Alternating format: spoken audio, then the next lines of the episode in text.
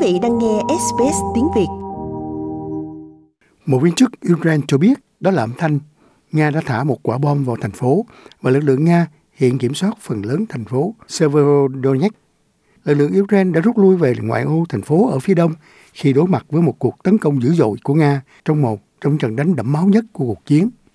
Nga đã tập trung binh lực và hóa lực vào thành phố công nghiệp nhỏ trong tuần lễ gần đây để bảo vệ tỉnh này thay mặt cho phe ly khai.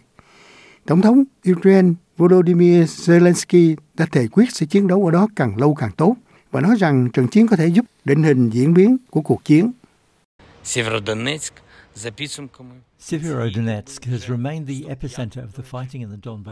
Severodonetsk vẫn là trọng tâm của cuộc giao tranh ở Donbass vào cuối ngày thứ 105 trong cuộc chiến quy mô này. Chúng tôi đang bảo vệ các vị trí của mình và gây ra tổn thất đáng kể cho kẻ thù. Đó là một cuộc giao tranh đáng sợ và khó khăn. Có lẽ đó là một trong những trận chiến khó khăn nhất trong cuộc chiến này. Tôi biết ơn tất cả những người đang bảo vệ theo hướng này. Ở một mức độ lớn hơn, số phận của Donbass của chúng ta đang được định đoạt ở đó. Được biết, lực lượng Ukraine vẫn kiểm soát thành phố nhỏ hơn là Lilishan, nhưng các lực lượng Nga được cho là đã phá hủy các tòa nhà dân cư ở đó.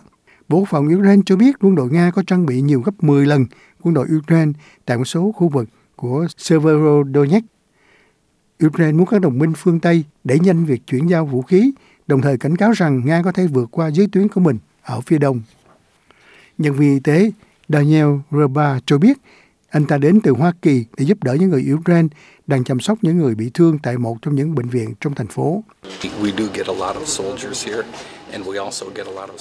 Chúng ta thường có nhiều binh lính ở đây, cũng như có rất nhiều thường dân, với phần lớn vết thương là do đạn pháo kích. Tuy nhiên, đây là những chiến binh tiền tuyến của chúng ta.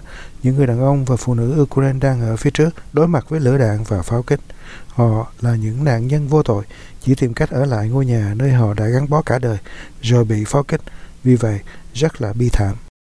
Trong khi đó, Nga cho biết họ đang tham gia vào cái gọi là một hoạt động quân sự đặc biệt nhằm giải giáp vũ khí và phi hạt nhân hóa nước láng giềng Ukraine.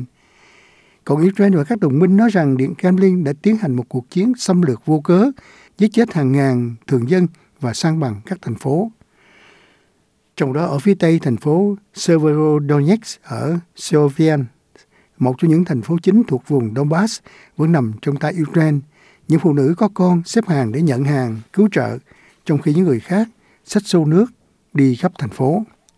Hầu hết cư dân đã chạy trốn, nhưng nhà chức trách cho biết khoảng 24.000 người vẫn ở lại thành phố, bao gồm cả bà Katerina là cư dân địa phương 85 tuổi, người tìm thấy sự an ủi từ cuộc chiến qua đức tin của mình.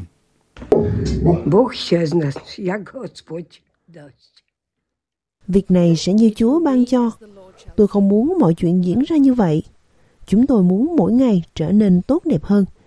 Hãy tiến đến hòa bình khi luôn cầu chúc cho quý vị có sức khỏe, và có thể bảo vệ các thiên thần vốn luôn trông coi cho quý vị. Trong đó, Tổ chức Hợp tác và Phát triển Kinh tế cho biết cuộc chiến của Nga ở Ukraine và cuộc khủng hoảng năng lượng và lương thực mà nước này trở nên tồi tệ hơn sẽ kéo giảm tốc độ tăng trưởng kinh tế toàn cầu và đẩy làm phát lên cao trong năm nay.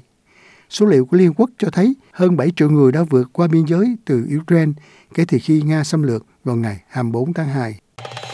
Quý vị muốn nghe những câu chuyện tương tự có trên Apple Podcast, Google Podcast, Spotify hoặc tải về để nghe bất cứ lúc nào.